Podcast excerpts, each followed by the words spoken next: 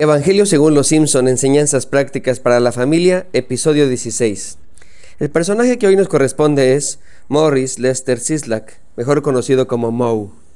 Él es el propietario y cantinero de la taberna de Moe. También es un médico cirujano sin licencia. Siempre es víctima de las bromas de bar que le hace por teléfono. Sus clientes frecuentes son Barney, Lenny, Carl y Homero, a los cuales les encanta la cerveza Dove, y él se aprovecha de su adicción a la bebida. En un capítulo, Homero le pregunta por los dardos y este le dice que ha eliminado los juegos porque cuando juegan beben menos. Es un empresario sin escrúpulos. Siempre está al filo de la ley. Ha realizado sesiones de ruleta rusa, traficado con animales, traficado con inmigrantes y en una ocasión le robó su receta secreta, la llamarada Homero, para él después ponerle su nombre, la llamarada Moe. Era una bebida que se hizo muy famosa y su secreto era el jarabe para la tos de Krusty. Tiene 40 años, es solitario y nada atractivo, es un marginado de la sociedad con conductas suicidas. Sin embargo, sigue intentándolo capítulo tras capítulo. Una vez más, la buena nueva de los Simpsons es, si él puede, nosotros podemos. Mi mamá me llevó al psiquiatra cuando tenía como 12 o 14 años. Después de varias sesiones, el médico me diagnosticó como maníaco depresivo con tendencia al suicidio. Más adelante supe también que era disléxico y mi personalidad introvertida. Y una hermana que se dedicó muchos años al espectro autista me dijo que tal vez tenía rasgos de autismo. Independientemente de que todo este cóctel emocional y de personalidad sea cierto, está claro que la vida no me ha hecho caricias, pero ¿a quién sí? Para la mayoría de nosotros la vida no ha sido fácil.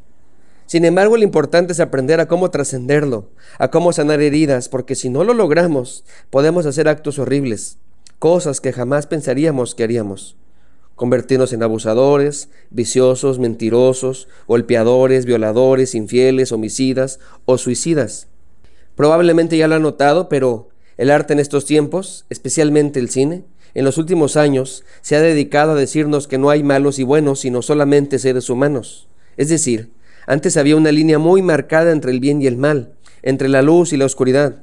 Los malos eran muy malos y los buenos eran muy buenos. Hoy en día no es así se nos muestra que los personajes que ustedes y yo consideraríamos malos, en realidad no son así. Nos enseñan por qué se comportan de ese modo. Ahora resulta que Darth Vader era buen tipo. El Doyo Cobra Kai no son los malos abusivos que pensábamos. Thanos lo que buscaba era cuidar el universo y no que se autodestruyera. Bueno, hay películas hasta donde el antihéroe es el protagonista, como mi villano favorito, Megamente, y tal vez pudiéramos considerar aquí al Doctor House. Recientemente me enteré que Disney sacó una serie de libros que se llama Villanos, donde se justifica el origen de su maldad.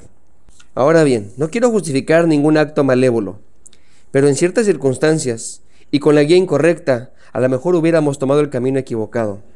Nadie puede aventar la piedra, todos hemos cometido errores. No hay buenos y malos, solo hay seres humanos que tomamos decisiones. Los buenos son aquellos que por la gracia de Dios han logrado trascender sus heridas, han podido guiarse por el camino correcto.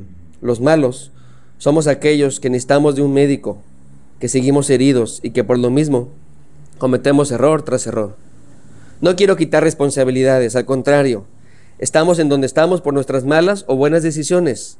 Lo que busco es dar una solución a estas heridas, una salida a esa oscuridad hasta donde hemos llegado. Jesús dijo que los sanos no tienen necesidad de médicos, sino los enfermos, porque no he venido a llamar a justos, sino a pecadores al arrepentimiento. Podemos decir que no hay malos y buenos, simplemente hay personas que no quieren seguir a Cristo, no quieren ser sanadas por Él.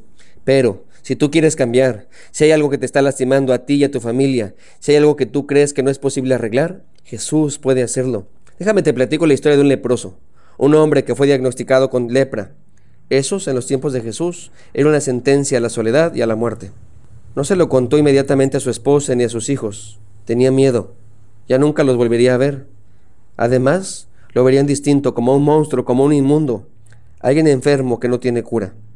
Sin embargo, la enfermedad avanza y en algún punto no se puede esconder. La ropa llena de sangre, heridas por todo el cuerpo, la peste cada vez era mayor. ¿Qué hacemos? Me preguntaba mi familia. Nada pueden hacer, así soy, no tengo cura.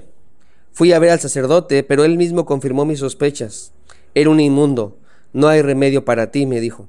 Poco a poco todos empezaron a alejar de mí. Mis amigos al inicio me decían que estarían conmigo en las buenas y en las malas, pero no los culpo, nada podían hacer. Mi familia fue la que soportó más, pero yo mismo me desconocía. y sus ojos de horror por mi enfermedad era más grande que su preocupación por mí. Así me quedé solo, hasta que escuché de Jesús. Me decían que él podía ayudarme con mi enfermedad. Así que cuando descendió al monte, y a pesar de que le seguía mucha gente, fui ante él, tuve miedo, porque al acercarme a la gente significaba morir, podrían lanzarme piedras por mi enfermedad. Pero me armé de valor, no quería seguir así, quería recuperar mi vida y a mi familia.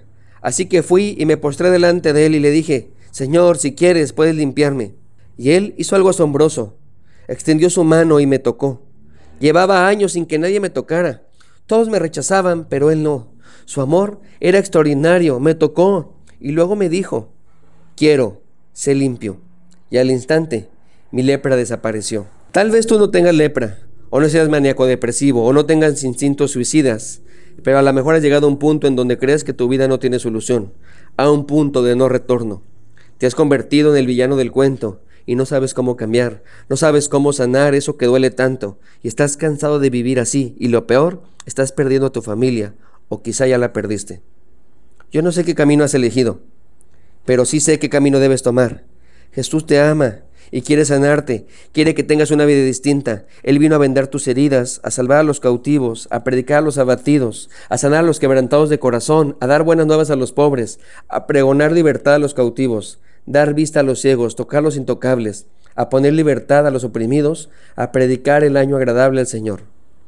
Te puedo decir que al igual que Moe, me ha pasado por la mente tirar la toalla. Muchas veces, más de las que quisiera aceptar, he fallado. Le he fallado a Dios, a mi pastor, a mi iglesia y a mi familia. Así que no te digo esto como alguien que triunfa, sino como alguien que lucha por tener una vida plena. Jesús me ha ayudado. Lo único que te puedo decir es lo que he visto. Con Cristo los ciegos ven, los cojos andan, los leprosos son limpiados, los sordos oyen, los muertos resucitan, y a los pobres les has anunciado el Evangelio. Dios te bendiga. Soy el pastor Alex Cunillé, estaré orando por ti.